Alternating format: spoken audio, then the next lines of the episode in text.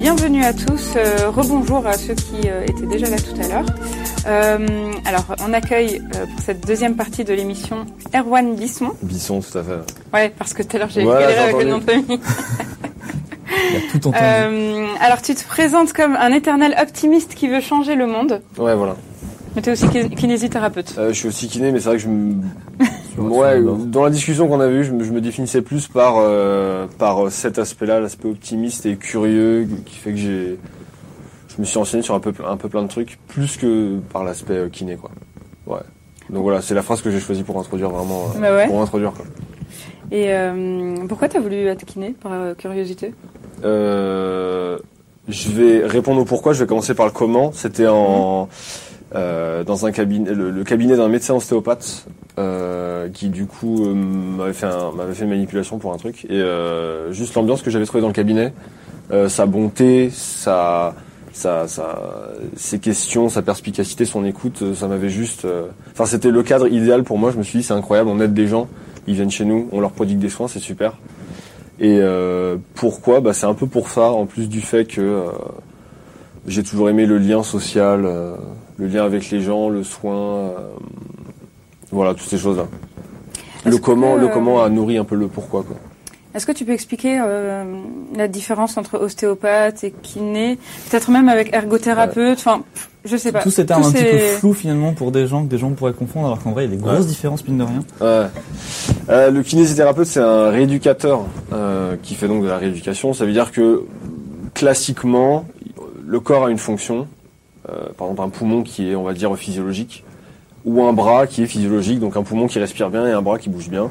Euh, dans le cas d'une, euh, je sais pas, d'une d'une BPCO, c'est une maladie qui est assez très répandue, mais que BPCO. PSO, tu peux préciser bronchopneumopathie chronique obstructive, c'est voilà, c'est malheureusement plus préciser. plus précisé.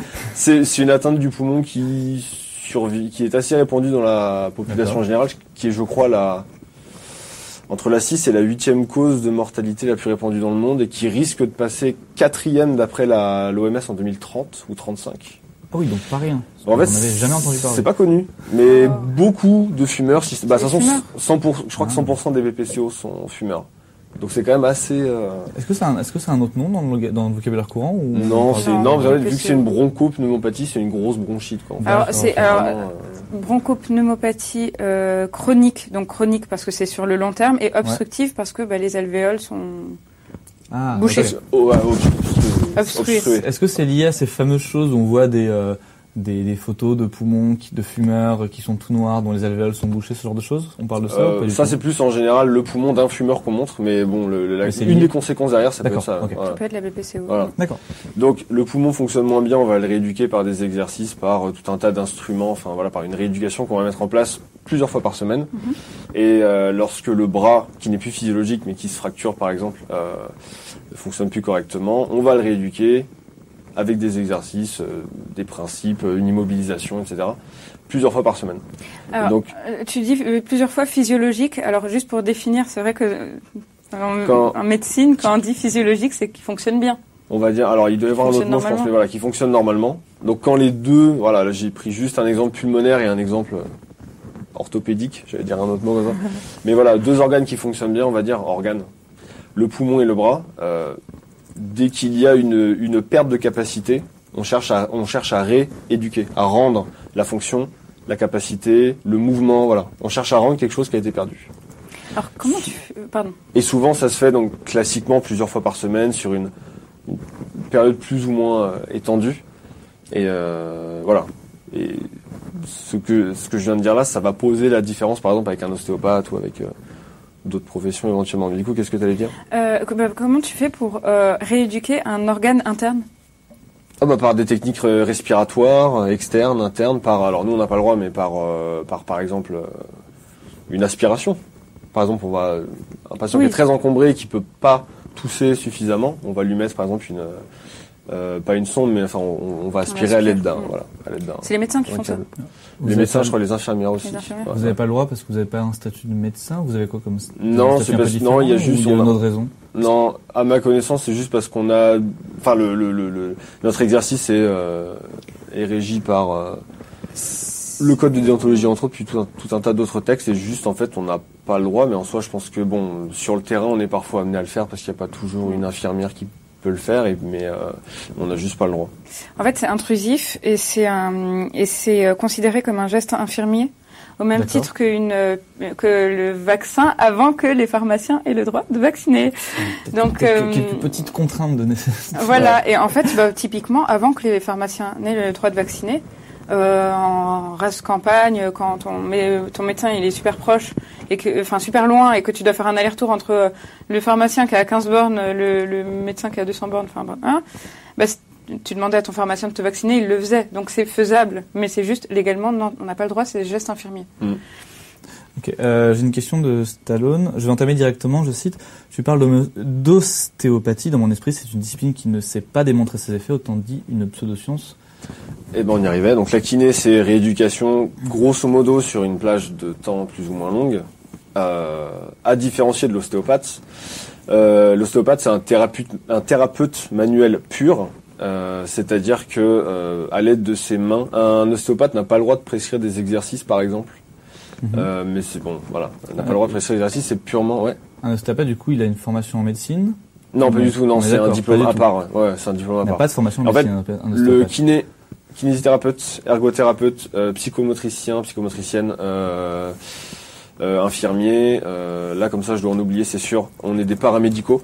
Les ostéopathes ne sont pas des paramédicaux, ne sont pas des. C'est pas une profession du milieu paramédical. Quoi. Ils n'ont pas une formation euh, en tant que. Enfin, ce sont pas des professionnels de santé. Quoi. Et, Donc, donc, ce sont des thérapeutes manuels purs. Et classiquement, un ostéopathe, on le vient voir, on vient le voir souvent pour une douleur. Et euh, il a entre une et trois séances à peu près pour pour régler ça, on va dire. Et effectivement, l'ostéopathie, bah, en ce moment, est dans le viseur de euh, de euh, bah, de je sais pas qui d'ailleurs, de pas mal d'autres- professions qui cherchent à se crédibiliser, peut-être les, les chiropracteurs ou pas, mais l'ostéopathie a une base empirique pure. Mais c'est Euh, pas aussi dans le viseur de dans. Alors c'est une vraie question pour le coup. Hein, J'affirme rien du tout. Mais c'est pas aussi dans le viseur de, de, de choses comme l'ordre des médecins ou ce genre de choses Alors, ou je- d'entités un peu plus scientifiques, disons? Alors c'est vrai que dans le, j'ai un document de l'ordre des kinés par exemple qui euh, répertorie les euh, Oui, ou l'ordre des kinés. voilà qui répertorie les pratiques qui sont jugées. Alors euh, c'est même pas pseudo-scientifique, c'est euh, en fait il est sur mon bon, je vais pas regarder sur mon téléphone mais euh, voilà qui répertorie les pratiques qui sont jugées ouais non prouvées, voire délétères, voire des dérives sectaires. Mhm. Et euh, je pense pas que l'ostéopathie apparaisse de- dedans. C'est plus des, des pratiques du style, je sais pas, fasciathérapie, fasciathérapie kinésiologie, etc. Mais, euh, mais c'est vrai que jusqu'à ce que l'ostéopathie arrive à prouver que euh, effectivement on arrive à bouger les os du crâne avec les mains, d'ici à ce que l'ostéopathie arrive à prouver qu'on arrive à correctement sentir un organe, le bouger, avoir un effet sur le court long terme, bon bah oui effectivement euh, un peu tous les projecteurs sont braqués sur l'ostéo, sachant qu'on est à l'ère de la preuve scientifique. quoi, Mm. quand même. Du coup, le- la, la kinésithérapie a pas ce problème. A priori, la kinésithérapie, c'est quelque chose qui est beaucoup plus Voilà. fiable scientifiquement, qui a, Ah, il y a qui beaucoup des de choses qui- bases. Il y a beaucoup de choses qui sont pas prouvées. Parce Mhm. que de toute façon, il y a tellement de choses à prouver. Mais oui, il y a quand même beaucoup de, il y a beaucoup de, il y a beaucoup de choses qui le sont, avec des niveaux de preuve variables. Mais euh, en tout cas, clairement, la kinésithérapie, elle s'est, euh, elle s'est euh, lancée dans cette démarche de, de, on va dire de, sa pratique dans le, si je, dans, ah bah super. Attends. Ah non, c'est bon. Euh, d'intégrer sa pratique dans le, le, la pratique par l'épreuve, quoi. D'accord. J'ai cru que mon micro C'est, était tombé. euh, C'est euh, une profession paramédicale. Alors, tu en as cité euh, plusieurs. Euh, donc, du coup, reconnue. Ouais. Voilà, Avec un diplôme d'État et avec. euh, voilà. voilà. Comme ça, il y a les bases. Euh, Ah, mais c'est important. Alors, c'est vrai que tu as cité, euh, par exemple, euh, psychomotricien. Mm. Et euh, on est, enfin, franchement, j'en connais, j'aurais pu en inviter. J'ai complètement oublié que cette profession existait, comme trop de monde, hein, parce que souvent on connaît pas. Euh, ouais, j'aurais dû. Mais alors, dû. du coup, bah, que je vais- expliquer Voilà, euh, est-ce que, tu- est-ce que moi, psychométricien, ça me fait penser à des... Est-ce que c'est le genre de personnes qui font de la rééducation, par exemple, suite à des, euh, des AVC, ce genre de choses, ou je suis totalement à côté de la plaque? Euh, ils font de la rééducation, les psychomotriciens sont rééducateurs. Normalement, je dis pas de bêtises là-dessus, mais euh, alors je connais mal la profession. Je sais que euh, ils ont un travail. Autant les kinés font du travail, euh, font du travail moteur, c'est-à-dire que dans le cas d'une atteinte nerveuse euh, ou ouais, nerveuses, neuromusculaires, etc. On peut faire de la rééducation et par certains exercices, étirements, euh, techniques, on peut rééduquer de la sorte. Les psychomotriciens, il me semble, connaissent mieux l'aspect, euh, comment dire, l'aspect moteur du cerveau. Ouais, cognitif. Mieux comment fonctionne voilà tout ce qui est euh, cognitif, tout ce qui est peut-être Genre comment le cerveau pilote les, Ouais. euh, les muscles, entre, ce genre de choses. alors, entre guillemets, je vais risquer une, euh, une, une- une métaphore, mais euh, euh, le kiné est plus. Alors, il est à l'interface entre le muscle et le cerveau, il est plus du côté musculaire, je pense. Mm. Le psychomotricien va plus être du côté du cerveau. Je pense qu'ils ont une meilleure connaissance que nous de tous les Bah, psycho. tous les schémas moteurs, tous les voilà, toutes ces choses-là. Il y a également, je pense qu'ils ont euh, bah, justement un- et ça aurait été pertinent avec le thème de ce soir. En Bah plus, oui. c'est qu'ils ont plus, ils ont vraiment une intégration corps-esprit qui est, euh, D'accord. je pense, qui est pas mal poussée. Après, on se, Ouais. là, on est encore en pré-saison. On se réserve le droit de, De reprendre ce sujet dans la vraie saison Mm. euh, avec euh, d'autres invités ou de manière complémentaire, etc. Mm. Alors, euh, Je vais en rester à ça parce que ça, je connais pas. Les psychomotes, euh, ouais, j'en connais pas mal des psychomotes et c'est marrant, elles travaillent toutes avec euh, des, des enfants d'ailleurs. Euh, et en fait, euh, du coup, euh, c'est beaucoup à base de jeux. Donc des jeux qui, qui, qui les aident à bouger et à, à réfléchir et en gros à faire le lien entre les deux. Voilà. Mais c'est peut-être parce qu'elle bosse beaucoup avec des enfants et je pense que c'est parce que les enfants ont plus besoin de C'est ce... des choses qui marcheraient pas avec des adultes ou c'est juste qu'on a moins l'habitude de faire du Euh, jeu avec des adultes je- parce qu'il n'y a pas de raison? Je pense que euh, Enfin, Euh, c'est parce que les enfants sont comment dire plus malléables euh, d'un point de vue cognitif. Cette euh, ce genre de d'affection, c'est un peu comme euh, quand tu euh, t'envoies un enfant euh, de parents bilingues euh, chez l'orthophoniste parce que tu paniques parce que les parce que tu sais pas enfin il sait pas différencier les langues et tu sais pas s'il arrivera à parler ou pas d'accord. correctement. Tu vois. vois. Sauf que là ça doit être pour des choses un petit peu plus euh, fondées entre guillemets. D'accord. Mais euh, du coup, c'est plus pour euh, les enfants, mais je pense que ça existe pour les adultes aussi. Oui, ça Dans existe des aussi. cas. euh, Ouais. euh, alors, du coup, comment tu définirais être en bonne santé? Être en bonne santé. Ah Euh, oui, d'accord, direct. Bah, alors, moi, en cours, on m'avait dit, c'est pas être en bonne santé, c'est être en santé. Et après, ta santé, bon, ben. être en santé, c'est les Québécois qui disent ça. ouais. Être en santé. Ouais, c'est vrai que Ouais. les Québécois disent ça aussi. Ouais. Hum. Être en bonne santé, euh, je m'étais fait la réflexion, je me suis dit que cette question allait arriver, et euh, ce que je pense, c'est que euh, je pense que, que, que tous les que tous les indicateurs soient dans le vert, c'est-à-dire les indicateurs prise de sang, tests divers et variés sur la santé d'un individu. Je pense que c'est important. Maintenant, finalement, entre une personne qui va sourire alors qu'elle a la moitié du, corps complètement en vrac, euh, qui lui fait mal et qui fonctionne pas très bien, et une personne qui va euh, euh, partir en déprime parce que il y a, je sais pas, parce qu'il y a le coude qui est un peu dévié vers l'intérieur ou l'extérieur. Je pense que euh, le tout, c'est de se dire qu'on va bien. En fait, c'est peut-être très résumé. Bah, c'est-à-dire que que la psychologie de se dire que à la fin, ouais, je pense que c'est au-dessus d'une vraie douleur ou d'un vrai problème, Je pense que oh, ouais, je pense que euh, la, la psychologie a- ou la psyché ou le cerveau, ou je sais pas comment on l'appelle, hein, Mhm. l'esprit, a un peu le dernier mot. mais, à Mais, quel- euh, mais est-ce qu'il n'y a, pas des limites à ça? C'est une vraie, c'est une vraie question. Mes questions peuvent être un petit peu candides. Mm. C'est l'idée, vous me direz. Mais il n'y a pas, il y a pas des limites à ça. Genre par exemple, je vais prendre un exemple volontairement extrême. Euh, imaginons qu'on ait un cancer, par exemple. Mm. On a beau se dire très fort qu'on va bien, en vrai bof ou pas, du coup.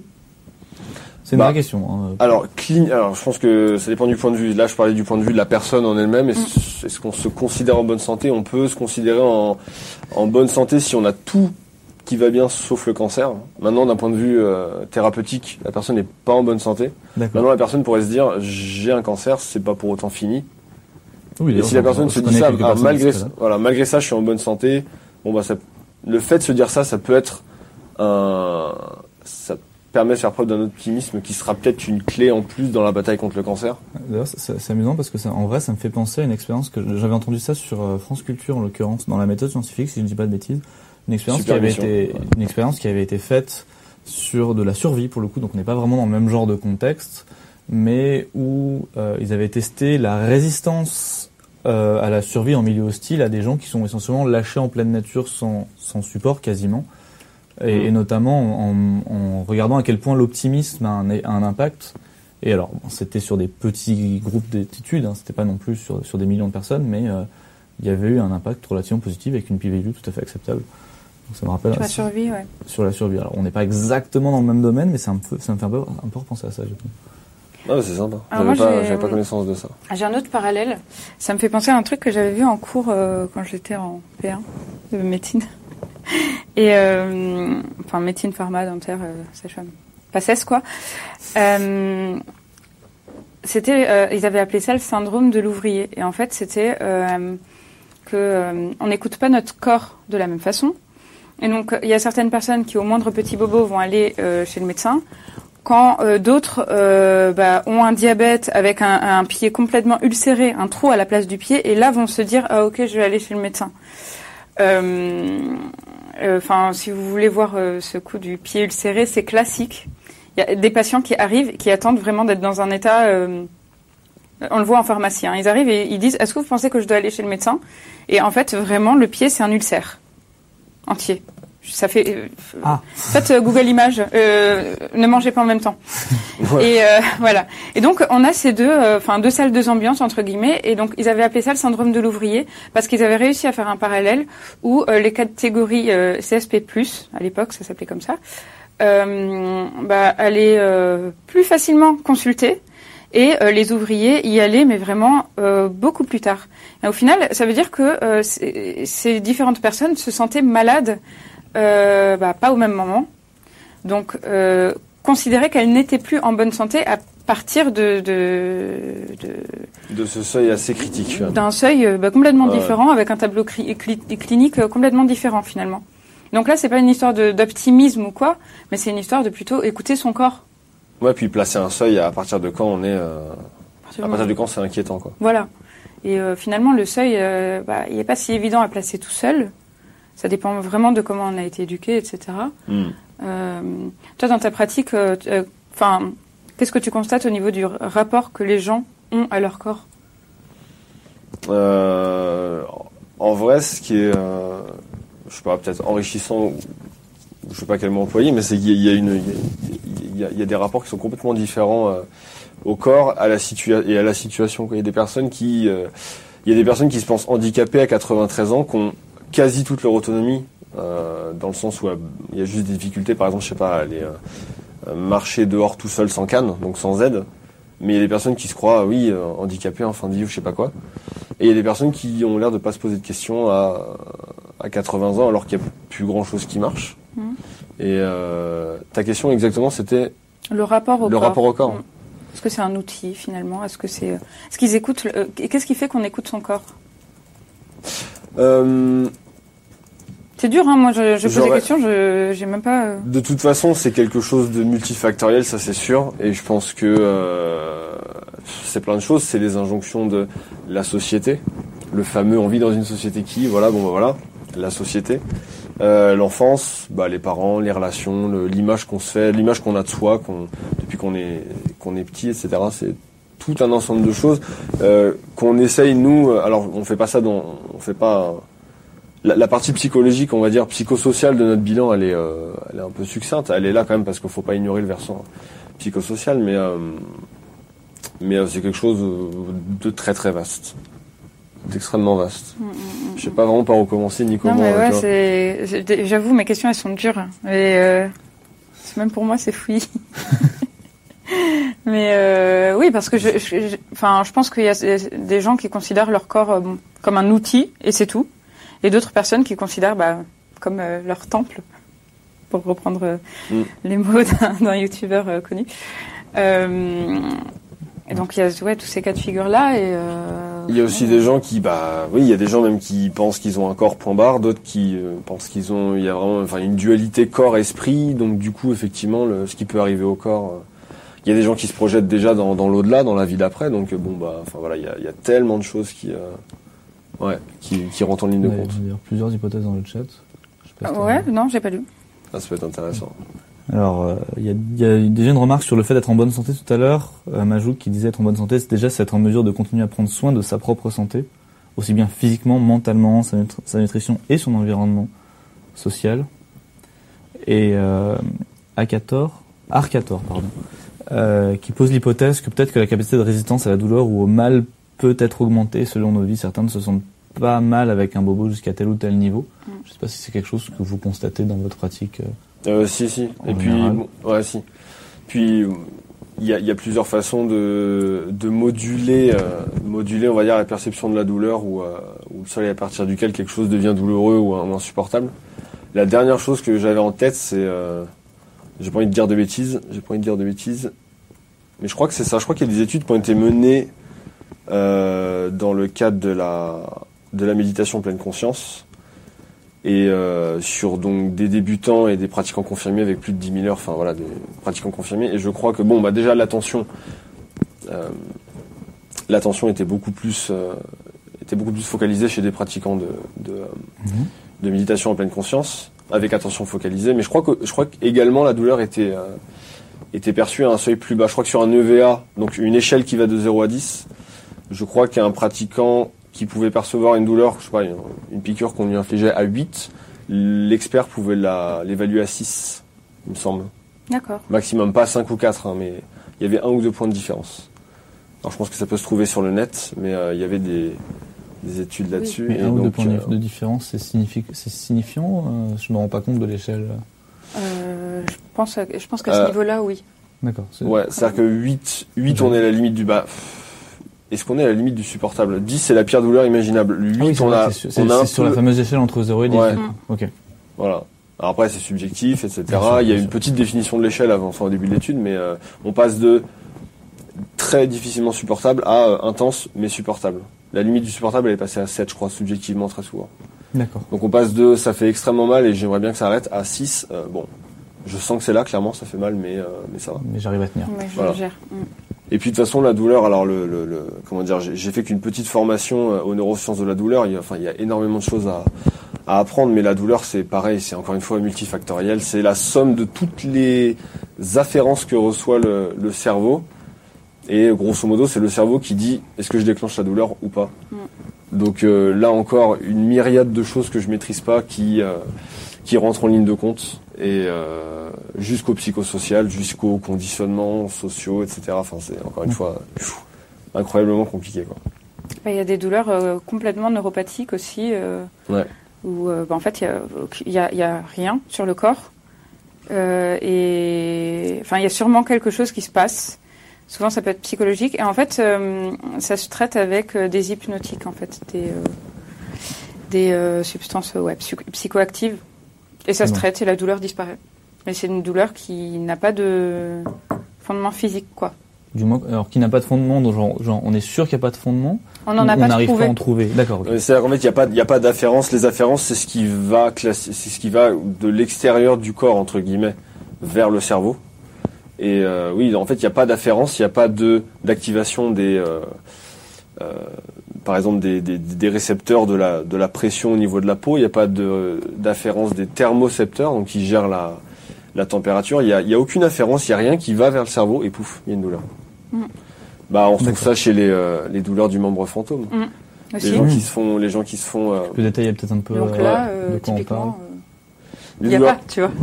ouais, Tu les peux un douleurs, petit peu, ouais, on peut expliquer de quoi on parle en parlant de membre fantôme. parce que ouais. je sais En fait, le, tout le monde. le, le corps a une représentation, le corps, n'importe- non, le cerveau a une représentation de euh, de l'ensemble du corps euh, étalé, on va dire, sur le cortex, donc la surface du, du cerveau, ce qu'on appelle un homonculus. Il y a l'homonculus moteur qui est qui est cette représentation, mais euh, d'un point de vue moteur, c'est-à-dire que par exemple, l'homonculus, enfin la partie de l'homonculus correspondant, on va dire, au nez ou au pied, va être plus important si euh, si euh, comment dire, il y a une plus grosse activité, on va dire, euh, musculaire. Euh, donc dans le cas de l'homonculus, et j'ai pris à l'envers, euh, de, de- le cas de l'homonculus sensitif, c'est un bonhomme qu'on, que pas mal de personnes ont peut-être dû voir complètement déformé au niveau des mains, des pieds et de la tête. Oui, Ça c'est voilà, ça c'est l'homonculus sensitif, il est réparti sur le cortex. Au niveau du nez, c'est très développé, au niveau des mains, au niveau des pieds. Là où il y a le plus de. Voilà, de là où il y a le récepteurs, plus en de fait. récepteurs, et on a aussi un homonculus moteur, mais qui correspond cette fois pas au, on va dire à la densité de récepteurs qu'on a sur la zone donnée, mais euh, à, la, à, la, à la- à la précision requise ou à la, éventuellement à la force requise pour, pour produire du mouvement. Et euh, donc les personnes qui se font amputer par exemple d'un pied, euh, ont toujours cette représentation sur le cerveau, même s'ils n'ont plus physiquement le pied. Et euh, même s'il y a plus de récepteurs qui peuvent envoyer de, de- des informations au cerveau parce que le pied est plus là, et ben des fois on a des douleurs euh, qui subsistent quoi. Même si le membre est parti. Donc autre on voit exemple. grand chose. Non, c'est un peu petit. Normalement, on avait configuré, mais on parle de ça. C'est ça, qui l'homoncule, ouais, voilà. Ah, purée, ça fait longtemps. On avait Les lèvres. euh, Peut-être que si la régie peut nous montrer euh, une photo de l'homunculus, euh, si la régie euh, a la foi de déverrouiller l'ordi et d'aller la rechercher et de le diffuser. La régie n'a pas la foi. la régie n'a pas la foi. Et ben dit, ah. vous cherchez sur internet. Et ben voilà. Technique sur 20. Bah normalement on est censé avoir de quoi, mais euh, la régie n'était n'était pas prête. donc C'est pas grave. Euh, On va faire ça. Ah bon, la douleur, c'est. euh, il y a des livres entiers là-dessus, il y a des formations, il y a des diplômes. Mais oui. euh, il y a- Et alors, pour la petite histoire, j'ai travaillé euh, euh, à une époque avec une ONG, une toute petite ONG, qui Mhm. s'appelle Douleurs sans frontières. Alors, on leur a dit que le nom était un Bah, petit moi- peu bizarre. Moi, moi je comprends. euh, amener la douleur au monde.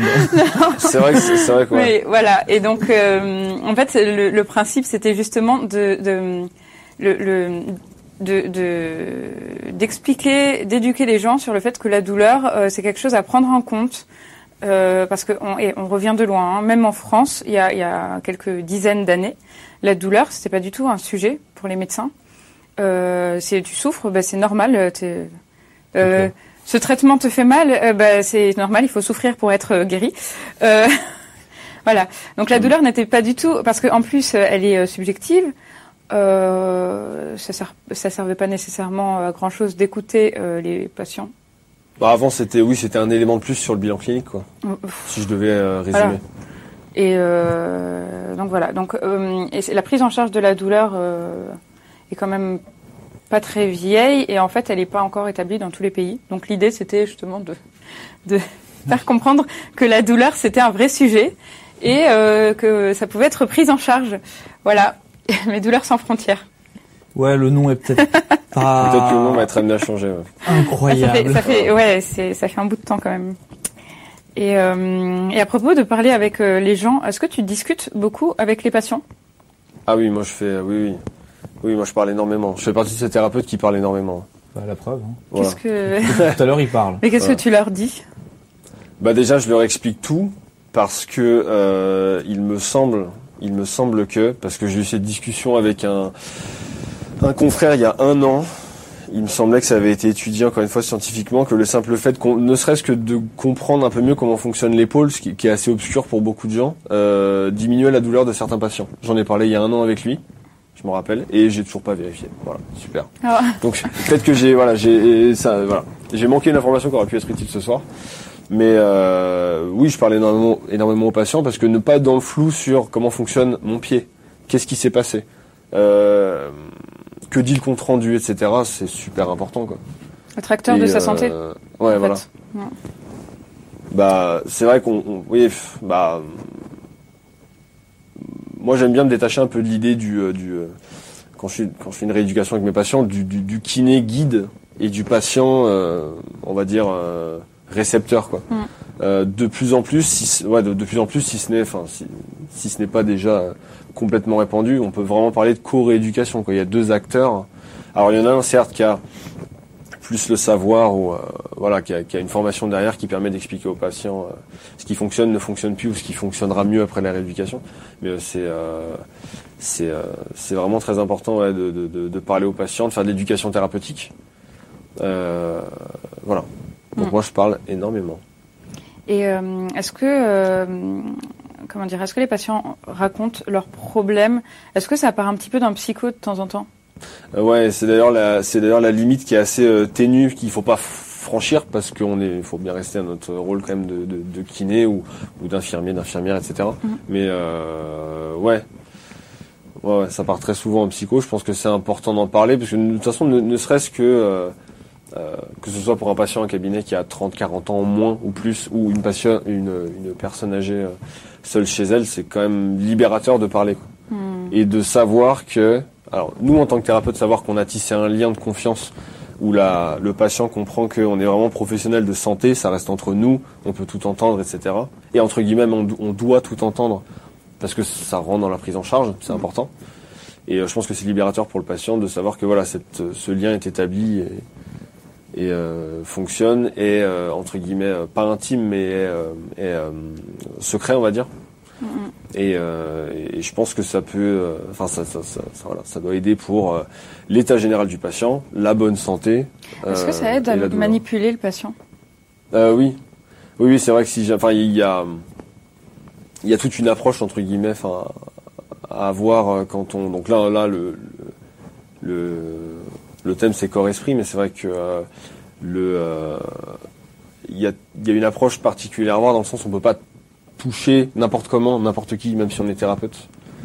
Et, euh, et effectivement, alors je sais pas si ça rentre dans le cadre du rapport au corps, mais euh, c'est plutôt peut-être le, le rapport à l'autre. Mais il y a des personnes, oui, pour qui, enfin, se on- faire toucher. euh, Là, on parle presque de consentement aux soins, plus ou, plus ou moins. Euh, bah, le consentement aux soins, c'est c'est juste la partie où si jamais on doit, par exemple, je sais pas, si jamais au niveau pulmonaire, je dois faire une, enfin au niveau euh, ouais pulmonaire, je dois faire une manipulation et que c'est un peu proche, par exemple, du sein d'une patiente, je vais lui expliquer que j'ai besoin d'accéder à cette zone pour faire une pression, quoi que ce soit.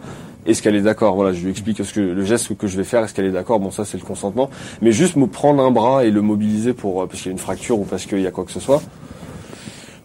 Ça reste quand même du consentement. Je veux dire, faut quand même dire au patient, bah, je vais prendre votre bras pour le mobiliser. Mais je pense que, euh, mais je pense que là, on parlait plus de langue, enfin le, le, le, le point de vue du patient. Mm. Et euh, et, euh, et c'est pas forcément ouais, évident pour euh, tout un chacun de se faire euh, se faire bah, toucher, sans parler de, de manipulation ou, ou tout ça, c'est pas évident de se faire toucher parce qu'il y a aussi une histoire derrière les patients. Il y a des patients qui ont vécu des, des violences, etc. Tout un tas de choses. Voire même des violences médicales parfois. Voilà, violence médicale. Donc, du coup, c'est important de le connaître, mais en même temps, on n'est pas psy, donc faut composer Mhm. avec, faut l'intégrer. C'est pas facile, mais euh, voilà, ça fait plus le lien avec la, la question d'avant. Mais Mhm. euh, voilà. Vous êtes formé à ça? Euh, Comment euh, approcher? On a, on, ouais, ouais, on a. un- Alors après, toutes les écoles, je pense, euh, euh, ont leur formation propre. Après, alors quand moi j'ai passé le diplôme, euh, avant la réforme de 2017, euh, les études étaient en trois ans. On avait un module de psychosociologie. Euh, maintenant, les études sont passées en quatre ans. Je pense qu'il y a toujours un module de psychosociaux avec peut-être un, un enseignement accru sur la partie euh, éducation et la partie, euh, on va dire psychosocial, psychosociologique. Mhm. Mais euh, oui, on a, on a ça. Ouais. D'accord, ok. Et euh, mais en fait, euh, oui, c'est manipuler le patient. Oui, non, euh, Ouais, manipuler, le c'est un terme, terme ouais. technique. Hein. C'est pas, euh, c'est vrai. C'est Après, c'est vrai que si, si je devais dire autre chose que manipuler, mobiliser éventuellement. Ouais, voilà. D'accord. Mais même là, ça reste encore très jargon euh, Ouais. thérapeutique. Quoi. Bon, on comprend l'idée. Ouais. euh, ouais. Peut-être un peu plus que manipuler, parce que Bah, je sais pas manipuler. On peut en rester au massage. Si on masse un patient, Mhm. ça va le massage. Bah, si on masse un patient, il y a quand même un, voilà. Mhm. Il y a quand même un rapport au corps qui est différent chez chaque patient et faut, faut en tenir compte. Faut On propose le mot torsadé. ça, se fait très rarement essorer, tu vois. Et souris, euh, Euh, Il y a deux remarques de Majac, euh, Majouk, pardon, je ne sais pas lire, qui, euh, qui dit qu'il est coach. Euh, la première qui dit que la douleur fait partie de la pratique sportive. Faut-il éduquer, demande-t-il, tout le monde à la pratique sportive qui permettra à long terme de mieux écouter son corps Euh, moi, je pense que oui, faut éduquer tout le monde à la pratique sportive. Parce qu'après, après, euh, de la part de, euh, je sais pas, l'école, euh, les parents, tout le monde, ouais, il faut clairement, il faut clairement, euh, Mhm. il faut clairement éduquer les, les gens à la pratique sportive, l'écoute de son corps, etc. Après, euh, comment Là, c'est Et il pose une autre question qui a l'air un petit peu intéressée, si je ne m'abuse. Je cite J'ai vu que la pratique d'une activité physique et sportive est bénéfique pour les personnes plus âgées. Pourquoi les services de santé ne font pas appel à des coachs pour les accompagner auprès de leurs patients? Bon, Sachant qu'il est coach lui-même, donc je pense qu'il pense à Alors, lui-même il pour la parlait question, des- mais la question, On la question reste intéressante. euh, la question il parlait des personnes âgées, c'est ça? Ouais, des personnes âgées. Euh, Du coup, spécifiquement. dans, dans ce- parce que si on est dans on le a cas peu spécifique abordé des- le sujet, mais Si on est dans le cas spécifique des personnes âgées, il y a les APA qui sont là pour ça? Enfin, qui sont là pour ça. C'est pas c'est- que eux ou quoi, mais c'est une, c'est une. APA euh, alors, AP c'est euh, activité, activité adaptée. En fait, j'ai jamais compris parce qu'on on dit APA, dans, on dit voilà, il y a l'APA qui est passé. Euh, c'est activité adaptée pour personnes âgées. Ah, mais il y a plein de P et de plein de A en fait. Il je y a crois des. qu'il en avait déjà parlé une fois sur un live. Euh, Donc voilà. Et ben en fait, c'est euh, les, les, euh, Alors, non, Comment on dit les thérapeutes en activité, euh, en activité physique adaptée? Ah non, voilà, c'est juste ça, pas activité physique adaptée. Pendant un moment, j'ai eu un. Je parle tellement d'APA sans, sans, sans repenser à oui, ce qu'il y a non, mais derrière. en fait, euh, Activité physique adaptée et les APA, donc les euh, praticiens ou les thérapeutes euh, passent ouais, spécifiques, enfin ont euh, une euh, proposent des programmes plus axés pour justement les personnes âgées. Quoi. Après, pourquoi est-ce qu'ils appellent pas plus des coachs, notamment pour les activités de groupe, j'imagine, pour les les rééducations de groupe dans les établissements qui accueillent des des personnes âgées? Je pense que ça doit être avant tout législatif, il doit y avoir quelque chose comme ça. Je ne sais pas si seules les professions de santé sont autorisées à, à, à intervenir dans les établissements de santé, mais euh, probablement peut-être quelque Il y a chose un comme truc ça. comme ça, il me semble. hein. Je Ouais. pense que c'est ça avant tout. D'accord. Parce que ça serait pertinent. Je pense qu'un coach qui pratique peut-être plus régulièrement avec des personnes qui ont entre 20 et 40 ans, on va dire, n'a pas forcément les bons réflexes, les bons codes pour, pour travailler avec des personnes âgées? Bon, législativement, euh, théoriquement peut-être, mais je pense que c'est pas trop compliqué après de s'adapter. Mais bon, bon. On pourrait imaginer demander de passer une, je pense qu'il y a une double. Je forme de pense a, qualification. je pense qu'il y a une double raison législative et, euh, et euh, pas déontologique, mais liée à la formation elle-même, quoi. Mm. Les APA sont voilà spécifiquement formés pour prodiguer une activité physique qui est déjà adaptée de base. Donc, euh, je pense que c'est pour ça. Euh, je voulais revenir sur la remarque de Majouk de tout à l'heure. Mhm. Euh, je me demandais si euh, dans tes patients, tu voyais un lien entre ceux qui ont une grosse pratique sportive et euh, leur euh, écoute de leur corps. Est-ce qu'ils sont parce que là intuitivement on se dit que quelqu'un qui fait beaucoup de sport Mm. euh, et plus à l'écoute de son corps. euh, Est-ce que c'est le cas vraiment? Euh, Alors oui, j'étais en train de, formuler un peu la, façon dont j'allais répondre à la question. euh, mais c'est vrai que, euh, alors moi je travaille à domicile, exclusivement à domicile. J'ai fait un petit peu de cabinet, mais du coup j'ai alors autant des, euh, j'ai pas mal de personnes âgées quand même. J'ai fait quelques formations liées aux, soins gériatriques, etc. Donc enfin pour la personne, pour la personne âgée. Donc du coup, chez la personne âgée, ce que j'observe effectivement, c'est on lutte principalement contre le, le, le- le manque de mouvement, quoi. La sédentarisation, euh, voire même l'isolation pour des personnes qui, bah, qui socialement voient plus vraiment grand monde, etc.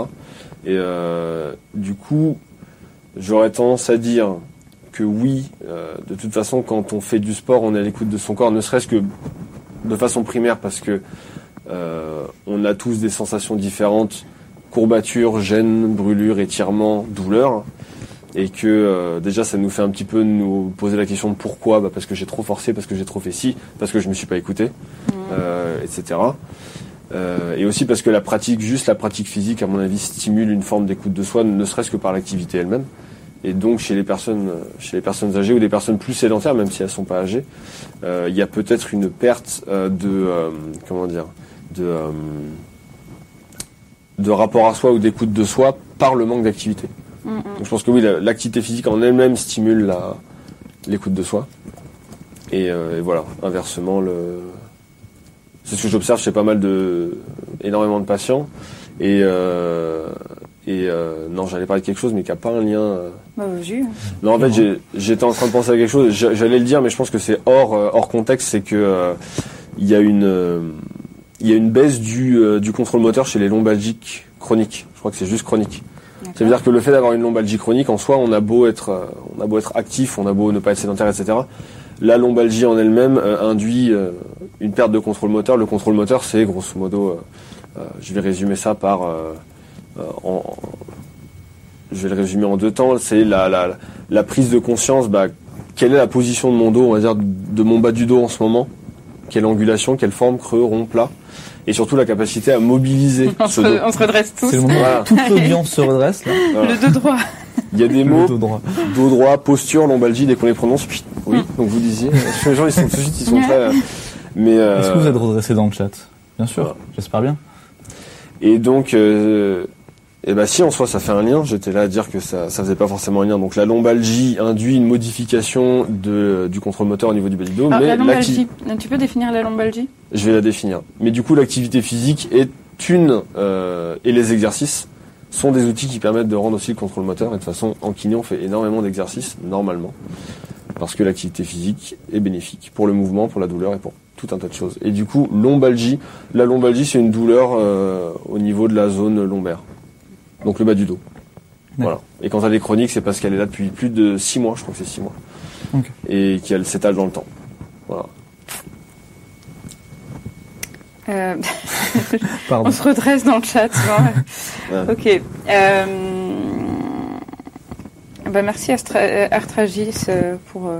apparemment, on a un joli setup. Parce qu'on était, on était sur fond noir avant, et coup, Ouais. maintenant c'est fond clair, et apparemment ça plaît. Bref, Oui. euh, fin du, fin du HS. Euh, ta, ta, ta, il y avait C'est des joli. remarques dans le chat que je voulais transmettre. Mhm. Oui, de Ar Arcator. Je vais arriver à dire son pseudo un jour. Arcator. Arcator, c'est pas dur en plus. Qui dit, j'imagine qu'il faut du personnel de confiance pour pouvoir mettre- être mis en place dans les services publics. On en parlait tout à l'heure. Ça, C'est tout le, Mm. le message d'Adèle de tout à l'heure déjà. Mm. Euh, mais comme c'est pas un métier maîtrisable actuellement, je sais pas exactement ce qu'il entend par maîtrisable. Ou elle, il, elle, bref. Il. Il. Euh, ça me permet, ça me paraît, je suppose, difficile en termes de fiabilité. On, on- on parlait du fait d'avoir des. Ah, maîtrisable le- peut-être. Maîtrisable peut-être au niveau des, euh, des dérives, non? Dans le sens où on peut pas s'assurer qu'un thérapeute soit... C'est comme ça que je l'ai compris en tout cas. Ouais. C'est comme ça que je l'ai compris. Il y a peut-être une notion de responsabilité aussi euh, qui est. Bah, qui, qui- déjà avec les professionnels de santé et du coup ajouter de nouveaux acteurs, euh, bah, c'est peut-être une fausse excuse, hein, je sais pas. Je sais pas, peut-être que Arcator va préciser ce qu'il entendait par euh, maîtrisable. Euh, il dit oui, c'est ça, du personnel de confiance pour les services de public. Ah, alors sommes-nous des professions maîtrisables? Euh, Non, mais alors peut-être que ce qu'il veut dire, c'est que ce qui, ce qui, ce qui, se- ce qui sous-tend un peu cette, cette non-maîtrise, euh, enfin bon, bref, ce qui sous-tend un peu le, le, le, le- fait qu'éventuellement les, les professions seraient non maîtrisables, c'est peut-être le contexte du monde de la santé qui est pas mal tendu parce que euh, euh, destruction du, comment dire, euh, Du service public. du service public et des hôpitaux par euh, certaines institutions le dire. supérieures, voilà. Euh, parce que euh, ouais Ça- pour ça toutes ces devenir choses là politique. quoi. Ouais. Mais bon, peut-être que la situation tendue de certains corps de métier dans le médical fait que oui effectivement c'est pas maîtrisable parce que c'est un peut-être un je sais pas un facteur de plus qui fait que tu penses que ce serait lié du coup au fait qu'il y ait des problématiques de, de budget, de reconnaissance par des, euh, par des, euh, j'allais dire des entités supérieures, c'est peut-être pas de bonne manière de le dire, mais on, par les gouvernements ou autres, qui ferait qu'il n'y aurait pas assez de moyens pour le rendre maîtrisable. Je suis pas sûr de voir le lien pour le coup entre les deux. non moi je pensais que c'était juste un facteur qui faisait que ce- qui fait que toujours pour prendre le, enfin, le- la question d'Arcator mais euh, euh, ce qui fait qu'à un moment donné euh, un thérapeute perd le contrôle et qui donc qui donc il est non maîtrisable et ce qui ferait peut-être que plusieurs thérapeutes perdraient le contrôle et seraient donc non maîtrisables euh, c'est multifactoriel et je pense que un des facteurs c'est quand même les conditions de travail bah, la rémunération la reconnaissance etc Euh, c'est un facteur qui fait qu'on peut décider un jour de familièrement péter un câble ou pas quoi Je, je- ouais, C'est je- juste je- ça, Je comprends ouais. mieux. Arcator Ah. qui précise euh, son. Ah bah, qui précise, je veux dire, je cite, n'importe qui peut se prétendre coach sportif par exemple, pour donner l'exemple le plus simple à comprendre. Ah, pour ça, d'accord. Alors, pour le cas des professions médicales, c'est c'est maîtrisé. Parce que dans, ton cas, genre je peux pas dire bonjour, je suis kiné, genre j'aurais pas le droit. Par Non. Sachant Alors oui, d'accord. Ok, hein. là, je comprends mieux le. Euh, toutes les professions euh, DE, donc diplôme d'état, donc paramédical et évidemment médical, hein, euh, n'est pas médecin qui veut, euh, sont réglementés. Par contre, alors il est vrai que jusqu'en 2006, je crois, ou dans 2012, euh, légis- euh, je crois qu'au niveau des ostéos, n'importe qui pouvait mettre grosso modo une, pla- une plaque ostéo en fait. Bah, D'ailleurs, c'est pratique. Nous avons une vague de nouveaux coachs sportifs dans le chat. Il y a aussi, alors oui, alors là, donc du coup, on sort du médical, mais oui, il y a plein de professions où effectivement, euh, je peux être youtubeur et coach sportif dans la semaine, quoi. Enfin, je peux être youtubeur, je fais quelques vidéos de, de sport parce que je suis un pratiquant de muscu ou je sais pas quoi, puis hop, je deviens coach sportif. C'est peut-être ça dont il parle, quoi. Est-ce que ce serait, un- tu penses à des gens en disant ça ou tu donnes l'exemple de manière euh, Je donne l'exemple de manière générale. J'ai failli balancer des noms. Ouais, j'ai- pensé à des noms. Ah ouais, je balance pas de nom. donc, ouais. Euh, J'oserais pas. Mais... bah, il me semble que la loi de 2012, c'est elle qui. Est-ce qu'elle a donné le statut de professionnel de santé au kiné? Parce que pour les pharmaciens, c'est le cas. On est professionnel de santé depuis euh, 97. Hein, je, Ok, nous c'est semble. 2012. Bon. Voilà. Ah, seulement. C'est récent. Bon, c'est déjà pas mal, ok. Oui, c'est déjà pas mal, mais je m'attendais. Enfin d'ailleurs, je, vais- je vais, je vais corriger ce que j'ai dit. J'ai dit 97. 97, c'est le, la date à laquelle le diplôme que moi j'ai passé avait, enfin le, le, la date à laquelle le programme du diplôme que moi j'ai passé, donc avant la réforme de 2017, si je dis pas de bêtises, euh, c'est euh, voilà, c'est la date à laquelle le, le programme a été défini. La profession de kiné, elle existe depuis avant 97, mais bon, je crois que depuis tout temps, on est des professions de santé. Quoi. Mm, mm. Voilà. Ok. Alors que formations, du coup, c'est beaucoup plus. euh, Bah, en même temps, quand tu regardes l'histoire, euh, enfin, je sais pas, c'est quoi l'historique des kinés? Comment il y a des gens qui sont devenus euh, kinés et qui ont fait une spécialité là-dessus, tu sais? Bah, c'est surtout après la Seconde Guerre mondiale, parce qu'il y avait, il y avait, un, il y avait un besoin de accru de, euh, euh, de, de, de personnel soignant pour les gens qui sortaient, euh, qui sortaient de la guerre. Et puis donc, les, je crois que la, la kiné, alors, je, je sais jamais si c'est 47 ou 49, mais euh, le master kinésithérapeute existe depuis voilà fin des années 40. Et au début, on faisait de la gymnastique médicale. Voilà, au début, on avait un aspect très euh, Coach physique sportif. coach, voilà. Bon, le terme n'existait pas, mais voilà, il y avait cette idée de voilà gymnastique médicale. Donc il y avait beaucoup d'exercices, etc. Puis au fil des ans, euh, diverses euh, spécialités se sont greffées au, à ce que pouvaient faire les, les kinésithérapeutes. Et puis voilà, pour faire un, très, quand même, très ouais. rapide. Alors que bon, pharmacien, tu vois que l'historique c'était des apothicaires, euh, bon. euh, Ouais. Tu vois Ah, mais c'est un peu évolué aujourd'hui. Oui, c'est une ça profession évolue, qui est beaucoup heureusement. plus. euh, oui, heureusement. Oui. Aujourd'hui, un, un pharmacien ou une pharmacienne, c'est un vrai professionnel de santé qui connaît Ah son oui. sujet, qui a fait de longues études. Peux pas t'improviser pharmacien. Ah bah non, clairement pas. Mais dans les années, euh, bah, dans les années 40, tu pouvais aller voir ton, ton pharmacien avec euh, de l'eau de ton puits et euh, lui demander si elle était potable. Et il, va faire, il, fait, il faisait les tests dessus et puis il te disait oui, oui, c'est bon, elle est potable. Tu vois. Donc il y avait plein de, de petites fonctions comme ça, des petites Ouais. missions du pharmacien. Mm. Après, Arnaud, dans le chat me fait la remarque qu'en vrai, certains pharmaciens font bien de l'argent et des trucs d'apothicaire, tout ce qui est phar- parapharmacie aujourd'hui encore. Oui, Bah, bon, en fait, euh, alors on va pas rentrer dans ce débat, mais euh, c'est difficile. euh, y- euh, c'est difficile de, de garder, de tenir une pharmacie sans parapharmacie. Ça. ça existe, hein, des, Mm. des pharmacies qui tiennent que sur les ordonnances, mais il faut vraiment que la population autour soit vraiment mal en point pour que ça fonctionne. Tu vois. C'est pas une bonne chose du coup. Voilà. Euh, est-ce que, est-ce que j'aurais une question qui peut être un peu polémique et qui du coup ça s'adapte à toi, mais est-ce que c'est aussi vrai pour l'homéopathie? Ah, l'homéopathie. Bah, Ah. C'est-à-dire, c'est aussi vrai. Genre le fait que des pharmacies en vendent essentiellement pour survivre Ah non, il y a beaucoup de pharmaciens qui sont contre l'homéo. Hein. Ouais, mais il y a beaucoup de pharmaciens qui en vendent. Ah bah, c'est tu les vends parce que t'es enfin, t'es obligé, entre guillemets. euh, euh, quand t'as des ordonnances, euh, si t'as pas le médicament, tu le commandes hein, dans tous les cas pour. euh, tu vois Oui, mais je pense aux pharmacies En où il y a fait, écrit euh, ton- homéopathie en énorme sur la façade. Ce qui est- Ouais, bah, je sais Alors, pas, je sais dans mon dans entourage, tête, dans, hein. dans ma ville, euh, c'est extrêmement courant. Euh, donc, Bah, Peut-être parce qu'il y a un marché, ouais. Je sais pas. Après, ça dépend Oui, de, tes ordonnances. Et en fait, le, le, vraiment, le cas où le pharmacien va refuser de donner un médicament, généralement, c'est parce que euh, la molécule convient pas, il y a une interaction. Donc, ce qui se passe, c'est que tu appelles le médecin qui a prescrit. Enfin, tu appelles le prescripteur et tu lui demandes, bah, vous avez prescrit ça. Le dosage, sûr il est un petit peu élevé. euh, mais vous savez qu'il prend ça aussi en même temps Parce que parfois, les médecins communiquent pas entre eux. Ah oui. Donc, du coup, mais toi, tu sais. Donc tu es en mode, mais vous savez qu'il prend ça en même temps? Oui, bah oui, du coup, vous voulez que je le retire? Et Parce que c'est toi qui es responsable en fait. Ah, donc un peu en tant que pharmacien, pharmacienne, le chef d'orchestre des prescriptions des gens, du coup. T'es pas chef d'orchestre, t'es juste le Enfin, responsable le en bout de responsable fil. qui va surveiller un petit peu qu'il n'y a pas de. Généralement, tu te fais, enfin, parfois tu te fais engueuler par le médecin au bout du fil euh, qui dit j'ai pas le temps, laissez-moi tranquille. Et qui va, du coup, le pharmacien va un peu surveiller que ce qui est, euh, ce qui est donné par tel ou tel ou tel médecin, euh, in fine, ça va pas trop clasher, que c'est. euh, Euh, il est obligé parce qu'il est responsable. S'il y a un problème, normalement c'est lui qui prend. D'accord. Ah, c'est pas le médecin, ok. Le médecin prend peut-être un petit peu, mais c'est surtout le pharmacien qui prend parce qu'il aurait pas dû délivrer du coup. Donc, euh. D'accord. Bon, l'homéopathie, euh, c'est euh, assez inoffensif, donc Oui. c'est pas un cheval de bataille très important. Franchement, moi, si je devais me plaindre, ce serait plutôt pour le Fervex, tu vois. Alors, Fervex. je sais pas de quoi Qu'est-ce que- qu'est-ce que le Fervex C'est un, c'est un médicament qui, que tu Je peux acheter comme ça. Euh, Quand t'as un rhume, tu peux l'acheter comme ça, t'as pas besoin de prescription. Mhm. Mais euh, tu, il vaut mieux éviter d'en prendre quand t'es hyper tendu parce que ça peut donner des complications graves. D'accord. Mais c'est en vente libre comme Mais ça. c'est en vente libre. Donc oui, Mm. ça, ce genre de choses-là, bon, tu vois. D'accord. Alors, euh, si vous voulez vous battre pour l'homéopathie, allez-y. Hein. Non, moi, je- en fait, je me posais la question surtout de si si- s'il y avait une notion de, de, de viabilité économique derrière. Moi, je voulais pas. Non. Ça, ça a été, Non, ça, ça ça a coûte été, quelque- ça a été déremboursé. Moi, ça me suffit.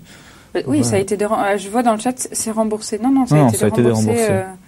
euh, il y a quelques années, ouais. Alors, on demande si c'est le médoc avec, de l'adrénaline de synthèse dedans dont tu Non, parles non, non, ou c'est autre chose. Non, Ok. non. C'est juste un. Bon, on est en train de changer de sujet là. C'est juste un. Si grave, j'ai envie de dire. L'homéopathie corps esprit, ça marche. hein. Si l'esprit y croit, euh, Bah, Voilà, le placebo donc- correspond en général, du coup. voilà. Revenons vers l'homéopathie plutôt. En fait, euh, juste pour répondre sur cette molécule, c'est un euh, constricteur, donc euh, qui euh, qui vasoconstrit, enfin qui euh, réduit la taille des vaisseaux dans euh, au niveau nasal, et donc ça évite qu'il y ait trop de mucus. D'accord. Donc c'est super efficace. Le problème, c'est que ça fait une vasoconstriction de manière générale, et si t'es hyper tendu, c'est pas une Ah bonne idée. Donc ça rajoute de la tension. quoi. Voilà. C'est logique. Euh, mais ça. C'est comme le Roaccutane, on s'en sert juste pour le visage, puis on a tout qui est desséché, quoi, en fait. Alors le Ouais. Roaccutane, c'est quand même sur ordonnance, donc là. euh, Ah oui, donc là, c'est justifié. ouais. Donc là, euh, non, mais c'est juste qu'il y a beaucoup de médecins qui l'ont prescrit pour. euh, Enfin, oui, qui le prescrivent à tour de bras, alors que. Il y a aussi des précautions à prendre, etc. ouais. Il y a des associations de patients quand même qui. qui, qui ont dit qu'il y avait des problèmes psychologiques et des suicides, et qui ont attribué ça au Roaccutane. Ah. Donc c'est pas un truc à donner euh, comme ça non plus. euh. Après, c'est pas nous qui. Enfin, c'est pas les pharmaciens qui prescrivent, hein, donc. euh, tu vois. Bien sûr. On a fait Bah une oui, sacrée parenthèse. là. Si c'est libre, évidemment. Oui, bah, vous me lancez sur euh, ça. Je- moi, je C'est plonge. pas- moi, c'est pas moi, c'est le chat. Hein.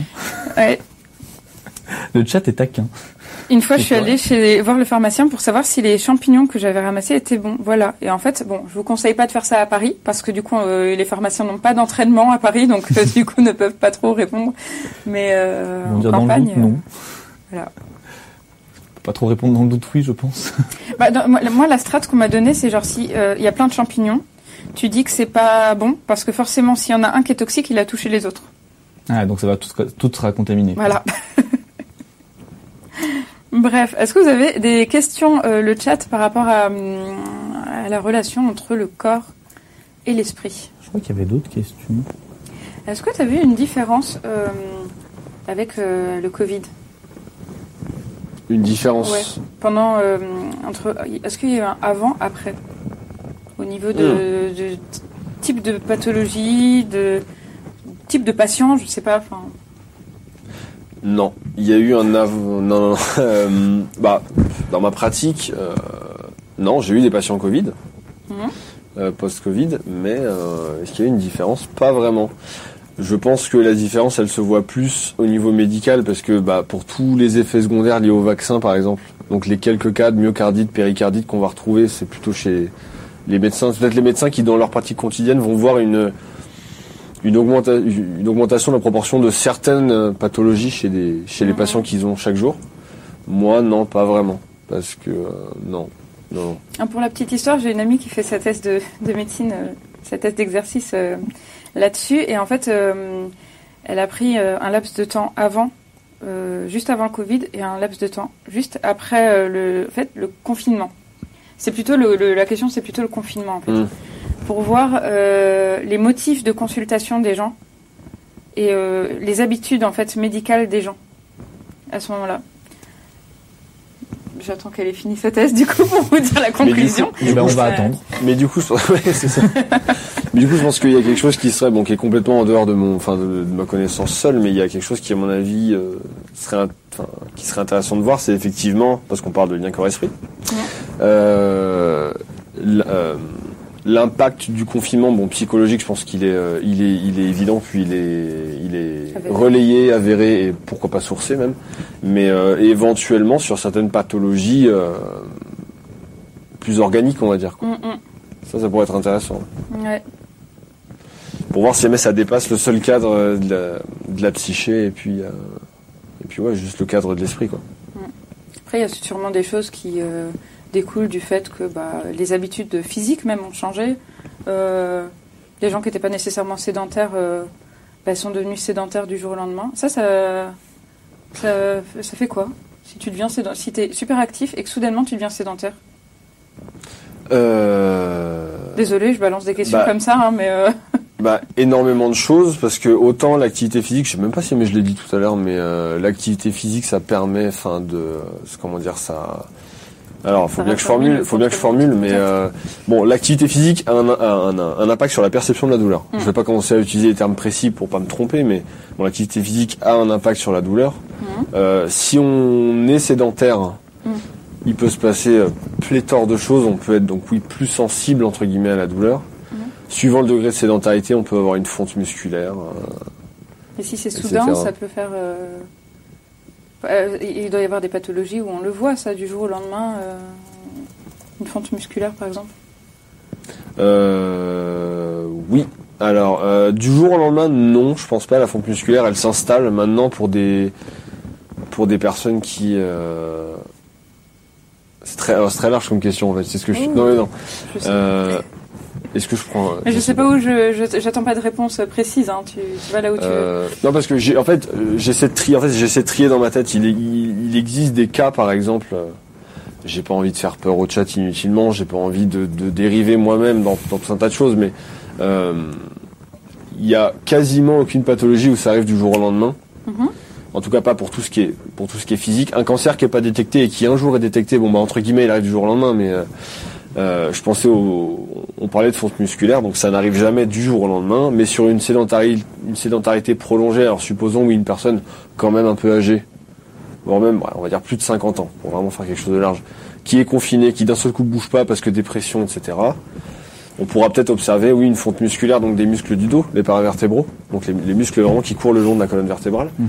Et euh, cette fonte musculaire, en général, s'accompagne, en fait, il y a une conversion de, de muscles en gras. Et euh, faut savoir que dans ce cas-là, c'est très, très, très peu probablement réversible. Ah bon? Voilà. Ah, ça c'était une Donc c'est pas, j'avais. c'est- voilà, c'est pas spécifiquement par rapport à ce que tu viens de dire, mais il est, mais si on rentre plus dans ce cas spécifique des personnes qui par sédentarité clairement euh, ne stimulent plus les muscles de leur dos, il y a une conversion du muscle en gras et ça c'est quasi pas Si réversible. tu te remets à faire. euh, Même, même dans ce- en fait, il faut continuer de faire de l'exercice en permanence, ou juste, de- enfin, de pas être trop sédentaire, quoi. Voilà, pour, faut, euh, ouais, faut, ma- faut maintenir une activité physique. D'accord. si- mais si euh, Non, ouais. t'essayes de t'y remettre, ça peut pas revenir. Non, ça veut dire que la proportion, euh, si on fait une coupe, Ouais. donc du muscle paravertébral, s'il y a au début qua- 80% de muscle, 20 pour, enfin, je veux dire 90% de muscle, 10% de gras chez une personne donnée, qui d'un seul coup devient vraiment sédentaire et passe à 50% de muscle, 50% de gras, euh, elle pourra pas, euh, sauf non, elle pourra, elle pourra pas revenir à 90-10. Mais pense que euh, je là, peux on parle d'une fonte musculaire, euh, une vraie, c'est pas un truc qui, qui t'arrive en, en deux ans, quoi. Ah oui, une vraie fonte, et sinon ça peut arriver en quelques mois, Ah même oui quelques semaines. Bon, quelques semaines, c'est chez des patients qui bougent plus du tout, mais. Ça n'a pas fait peur que au chat, là. hein. Mon Dieu. Non, ouais, mais comme tu, Demain, on parles, va courir. comme tu parlais effectivement d'effets du confinement ou de la oui, oui, sédentarité, oui, c'est tu bon vois. à savoir Après, quand ça, même. ça, j'imagine que c'est des choses qui sont assez étudiées, euh, notamment parce qu'on a besoin dans, dans certains domaines. Bah, par exemple, tout à l'heure, on a été raid par le CNES. Mhm. Le CNES, y a l'agence spatiale française. Ouais. Euh, pour les astronautes qui sont dans l'ISS, Ah bah oui, c'est quelque chose qui est extrêmement surveillé. là. Ah bah voilà, bah tiens, oui, bah là on est encore dans un cas plus spécifique. Alors oui, effectivement, un cas quand très on- particulier. Bien sûr, voilà. tout le monde ne va pas dans l'ISS, mais Mais quand on est en, alors en impesanteur, si je dis pas de bêtises, Oh, sur la station spatiale. En fait, comme la station spatiale, elle gravite à, enfin, elle, euh, elle tourne Oui, à la même on est vitesse que la soumis à la pesanteur, c'est juste qu'on est en chute libre en permanence. Voilà, donc c'est de l'impesanteur. Ouais. Ouais. Et ben, quand on est en, bon bref, quand on flotte. Donc, je Quand- sais qu'on est sur une émission un peu scientifique, donc si Quand- quand- des trucs, si, ouais, quand on Quand notre corps ne ressent pas la gravité, disons. Voilà, c'est ça. Euh, oui, La effectivement. ne ressent pas la pesanteur. Et ben voilà, bah, typiquement pour les astronautes, euh, si on ne prévoit pas de programme d'activité physique, ouais, ils peuvent retourner sur Terre. Bon, déjà, ils se reprennent la gravité. Donc c'est pour aussi pour le but de l'exercice physique, c'est pour euh, avoir une contraction des muscles qui permet, enfin même au niveau osseux, cartilagineux, de maintenir une bonne santé. Et c'est aussi parce que oui, si jamais il y avait zéro activité, il, pour, il pourrait y avoir cette conversion de muscle en gras, quoi, par exemple. Plus des effets sur les os, etc. Enfin, ouais, la gravité, c'est terrible. hein. Alors j'ai raté plein de messages dans le chat et du coup j'ai plus leur contexte. Euh, On va peut-être essayer de retrouver ça. Euh, c'est seulement pour les personnes âgées demande Stallone car sinon comment les gens peuvent devenir musclés au départ je ne sais plus le contexte. J'ai un doute. bah, Oui, bah, bah, c'est pour la fonte musculaire, je pense. Ça pourrait être pour la fonte musculaire ouais. Et on demande quel, c'est quoi son petit nom scientifique à ce muscle? Ah, euh, les paravertébraux. Enfin, moi, j'avais cité les paravertébraux, Ouais, les muscles ça, du dos, ouais, les, les, les C'est boudins, euh, les boudins Les qu'on a boudins sur le bord du dos paravertébraux du coup. Mm, mm. Voilà, parce qu'ils sont à côté des vertèbres.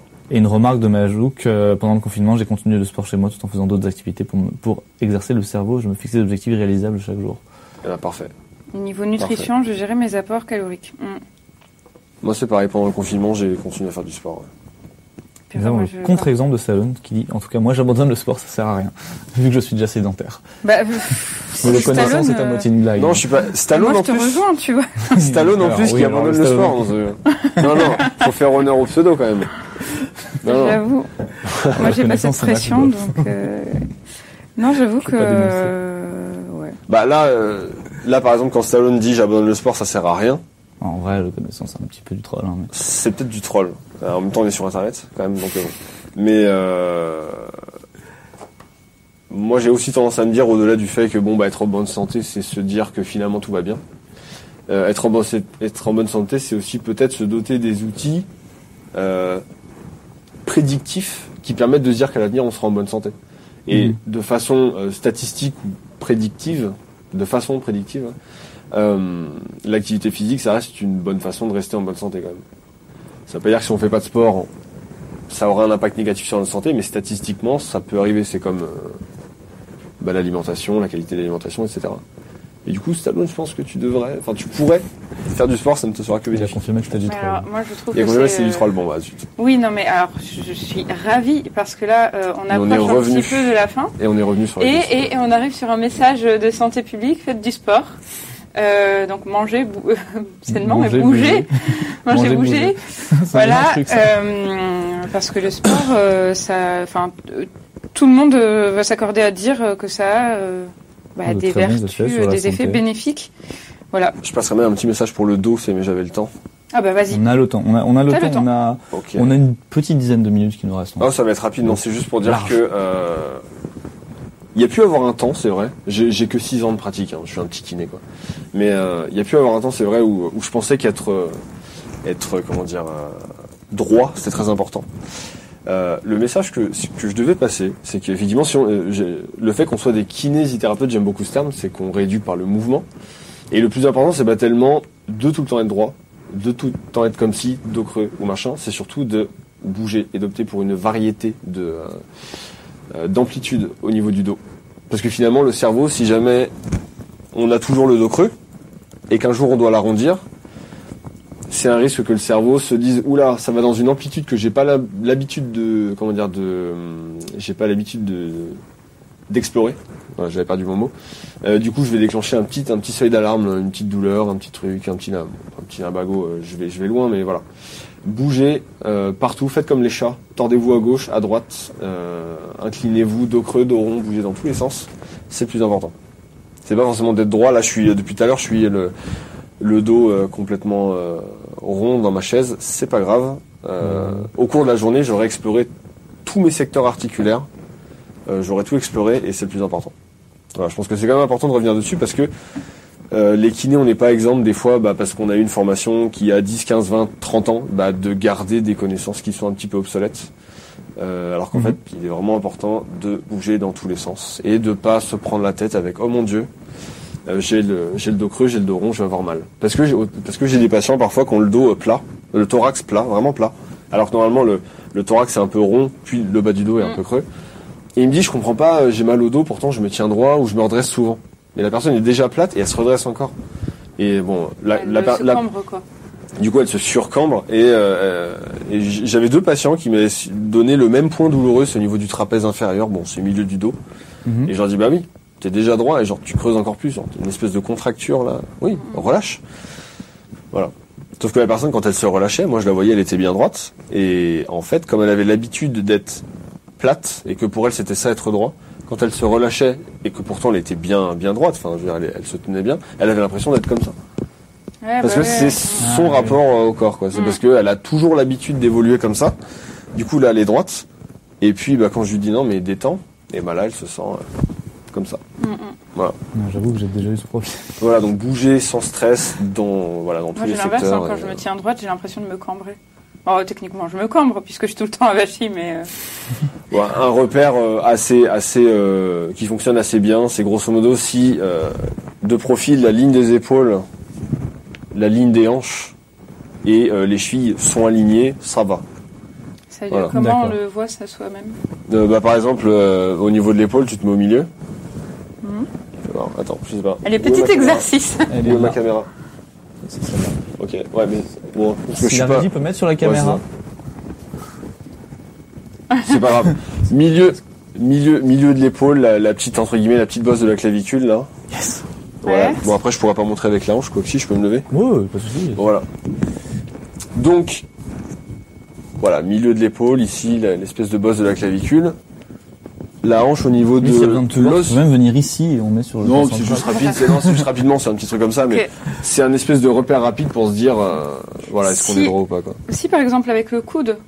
Attends, on peut toucher avec le coude ou c'est trop loin? Non, on peut pas toucher l'os, Ah euh, la- l'os entre guillemets du, du haut de la cuisse, c'est, euh, c'est, c'est l'os du, C'est enfin, lui, c'est le fémur en fait, c'est le fémur. Ok, Ouais. non, je suis pas assez. Ouais, effectivement. Bon bah si la cheville, l'os du fémur et l'épaule sont alignés, ça va. Et même si c'est pas aligné, que ça Ok. dévie un peu, voilà, c'est juste un repère rapide, mais bon, il n'y a pas besoin de s'en faire plus que ça. Quoi. Alors, j'ai une question, mais qui ressemble vite fait à de la demande médicale, donc. Euh, Ah, je peux pas, moi à distance, Bah, je peux pas. On Non. va voir. Voilà, je, bah, je, je cite au cas où. Parfois, je travaille de nuit et j'ai remarqué que j'ai remarqué que quand je suis très fatigué, j'ai des douleurs au dos que j'ai pas habituellement. Je bois beaucoup de café, je change de position sur ma chaise. Est-ce que vous avez une idée de pourquoi je peux ressentir ça? Mais je pense que sans consultation, ça me paraît compliqué de répondre. Non, moi, en plus, je me refuse de répondre euh, sur internet ou quoi parce que parce que parce qu'on sait jamais, puis j'ai pas le contexte et puis euh, voilà, je Donc, suis euh, désolé. On va voir ton médecin. Voilà. Parle-en lui. Parle-en lui. Amplitude de mouvement, Ouais, voilà. bouger. Et puis, euh, Et pour l'instant, aller voir son médecin parce que l'accès direct chez les kinés est pas encore euh, est pas encore mis en place partout. Là, il faut un test dans six départements, je crois. Mhm. Euh, accès direct pour les entorses de cheville et pour les lombalgies. Donc sans passer par un médecin Sans passer par un médecin. avant, qui nous On va en cabinet, il fait son bilan, il fait son ordonnance. Enfin, du coup, c'est pas son ordonnance, il va pas se la faire à lui-même, mais euh, il établit, il prescrit le nombre de séances, il prescrit les soins apportés, etc. Il transmet ça au médecin, au médecin euh, traitant, et voilà. et le Pour médecin l'instant, valide c'est. Comment ça se passe? Euh, j'ai pas, en fait, je me suis pas plus penché que ça dessus parce que je suis en pur moi domicile, j'ai pas de cabinet. Ouais, Donc moi, ça. pas l'accès direct. Le moment où éventuellement je me remettrai en cabinet, je regarderai. Mais là, je sais que c'est en test pour l'instant. Et pour l'instant, c'est toujours le schéma médecin, prescription, kiné. Ouais. Et Bah, parce que c'est euh, difficile de se prescrire. euh, Et donc non, Stallone, on ne peut pas voir un kiné sans passer par un médecin actuellement. Voilà. Normalement, c'est vrai, tu peux pas être prescripteur et. euh, pas- Non, on prescrit par exemple, nous on peut prescrire, je sais pas, des euh, tout un tas de, de choses. Ça peut être des, des- des substituts nicotiniques aux embouts de canne, aux fauteuils en location. Mhm. Donc on peut le prescrire, mais c'est pas pour nous. Oui, voilà, c'est ça. Tu prescris pas. euh, Mais quoi qu'à mon avis, les, les, kinés chez qui il y aura un accès direct feront quand même une prescription parce que ça, parce que de toute façon, il faudra scanner la prescription auprès de l'assurance maladie pour euh, voilà, justifier. Euh, Stallone qui demande même en payant. Genre, est-ce qu'il y a des kinésithérapeutes qui seraient accessibles, mais genre en secteur Ah oui, 2 t'es pas ou ce genre de choses, mais qui seraient pas remboursés, mais on pourrait y aller directement. Alors ça, c'est des kinés non conventionnés du coup. non qui conventionnés. sont oui. pas remboursés, ouais. Et euh, sinon, non, euh, en général, non. Si on va voir un kiné directement sans prescription, de toute façon, il peut pas exercer, quoi. D'accord. Ou alors, il fait une espèce de drôle de, une drôle de pratique Ouais, au black, c'est pas etc. très- mais c'est pas, pas très, pas très normal. Non, non. Et euh, Arcator précise sa question. Euh, Est-ce que la grande fatigue peut provoquer ou favoriser des douleurs de manière générale? Pas Euh, dans son cas. lui. De but en blanc, je dirais oui. Ouais, ouais. En référence, c'était lui qui posait la question tout à l'heure sur les, les travails de nuit, etc. euh, Sur lequel on a refusé de quand répondre. t'es plus fatigué, euh, tu ressens plus facilement euh, Bah, tout, non? En tout cas, la, la, la grande fatigue serait un facteur d'aggravation ou d'apparition des douleurs. Mm. Après, on peut pas dire avec certitude pour euh, pour euh, qui que ce soit. Oui, enfin, surtout moi euh, dans un live, hein, personne peut dire oui. C'est la fatigue qui a causé votre douleur à un instant T. Mais bon, ce qui est sûr, c'est que c'est un facteur, facteur dont l'impact est proche de zéro, qui peut aller jusqu'à 100%, ça dépend des cas. Mais voilà, c'est juste un facteur, quoi. Bon, alors on va clore ce live. Alors pour terminer, tu es sur un projet de manuscrit. Exactement. ouais. tu vas en parler un petit peu quand même. Euh, pourquoi pas, ouais. Si j'ai l'opportunité, j'en parle. Oui, vas-y. Quelques minutes. Quelques minutes Hum, Non, bah, je suis un éternel optimiste qui, depuis, euh, depuis un petit moment, euh, depuis que j'ai 20 ans, j'en ai 30, donc ça fait 10 ans, j'ai pas travaillé assidûment tous les jours. Enfin, j'ai pas travaillé autant que ce que je voulais. Mais effectivement, j'ai écrit un manuscrit sur qui cherchera à répondre à la question comment changer le monde? ouais. Parce que c'est on ne peut plus d'actualité. Super programme. Je je me suis quasiment mis en dépression, mais euh, bah, il y a un an d'ailleurs à cause de ça. Parce que j'ai arrêté le bouquin. Enfin, j'ai arrêté de l'écrire. En fait, j'ai mis de côté pendant huit mois. Je me mettais une pression de fou. Je me mettais une pression de fou. En plus, je- bon voilà. Ça mais va mieux. euh, hein? Ça va mieux. ah, ça va beaucoup mieux. Oui, parce que j'ai compris où étaient mes limites, ce que je devais fournir et ne pas fournir. Je peux pas être un multi-expert dans tous les domaines, c'est impossible. Donc je sais où je m'arrête, je sais ce que je dois fournir comme travail et voilà. Mais effectivement, j'écris ça et je voilà, je je. Il est prévu que quand le livre soit terminé, je lance, je mette en route ma chaîne euh, Twitch Ah ouais? Pour streamer Oh. là-dessus. Bah, elle est prête, elle est voilà, elle est là. Ah oui, d'accord. Je peux donner le nom, je peux faire de la pub. Ouais, Ah bah oui. euh, Fais-toi plaisir. Demain sera merveilleux. Tout attaché? Tout attaché, voilà. De- La photo de profil, c'est un ours blanc qui enlace la terre. Et on en reparlera quand tu auras ouvert ta chaîne, du coup. Ouais, pourquoi Pour pas. qu'il avec- y ait juste un, un lien. euh, Ouais, donc voilà. Mais quand quoi. ce sera sorti, j'en parlerai sur la chaîne, effectivement. Je sais pas ce que je ferai après, ce que je ferai, hein, je sais pas. Mais quand le manuscrit sera sorti, la chaîne se mettra Demain. en ligne. Enfin, en tout cas, je. Alors, je pense pas que je le publierai. Je pourrais peut-être passer par une maison d'édition, évidemment. Mais sinon, je le, je livre le PDF euh, sur Internet pas en après auto-édition. ou en auto-édition, voilà. Celui-là, c'est en auto-édition. Ah bah pourquoi pas. Mm, mm.